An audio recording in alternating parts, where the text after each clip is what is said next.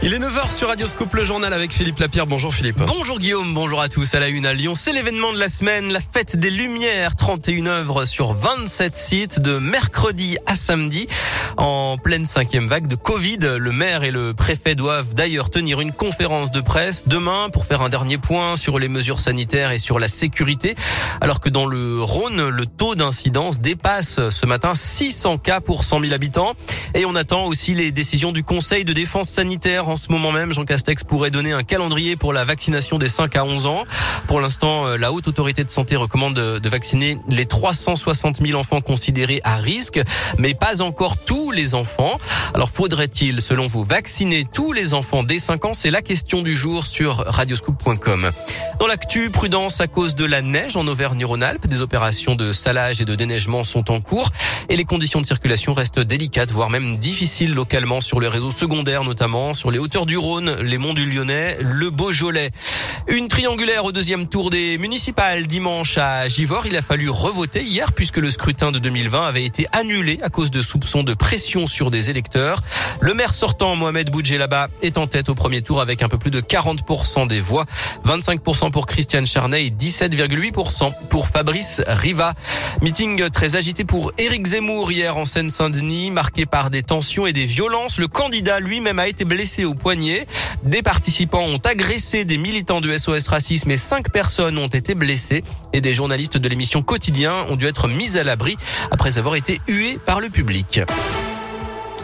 Vous connaissez peut-être euh, tous unis, tous solidaires. C'est une euh, plateforme de mise en relation comme il y en a beaucoup sur Internet et celle-ci concerne le bénévolat local dans la métropole de Lyon. Alors si vous cherchez une association près de chez vous pour euh, essayer un jour sans forcément vous engager, eh bien c'est possible. Le but c'est de lever les freins à l'engagement et pour les associations de faire mieux connaître leur mission. Ça cartonne auprès des jeunes. Plus de 50% des utilisateurs ont moins de 35 ans. Sylvie Rivol est déléguée générale de la Fédération Fédération des œuvres laïques qui anime le projet cette année. Comme c'est un, une plateforme qui est uniquement sur Internet, et eh ben en fait on touche beaucoup du public jeune parce que c'est quand même beaucoup des jeunes qui vont sur Internet. C'est intéressant parce que ça permet euh, justement d'aller toucher des jeunes qui souvent sont moins nombreux. Dans les bénévoles, c'est plutôt des anciens, plutôt des gens qui sont à la retraite. Donc ça ouvre la possibilité aux jeunes gens d'avoir des informations sur les missions de bénévolat existantes et encore une fois de venir les tester librement, sans engagement, venir dans une asso une journée, voir ce que c'est, voir s'ils s'entendent bien avec les gens et puis de réaliser leur mission. Et 80% des utilisateurs reviennent dans l'association qu'ils ont découverte ou en essayent une autre ensuite. Toutes les infos sur radioscoop.com.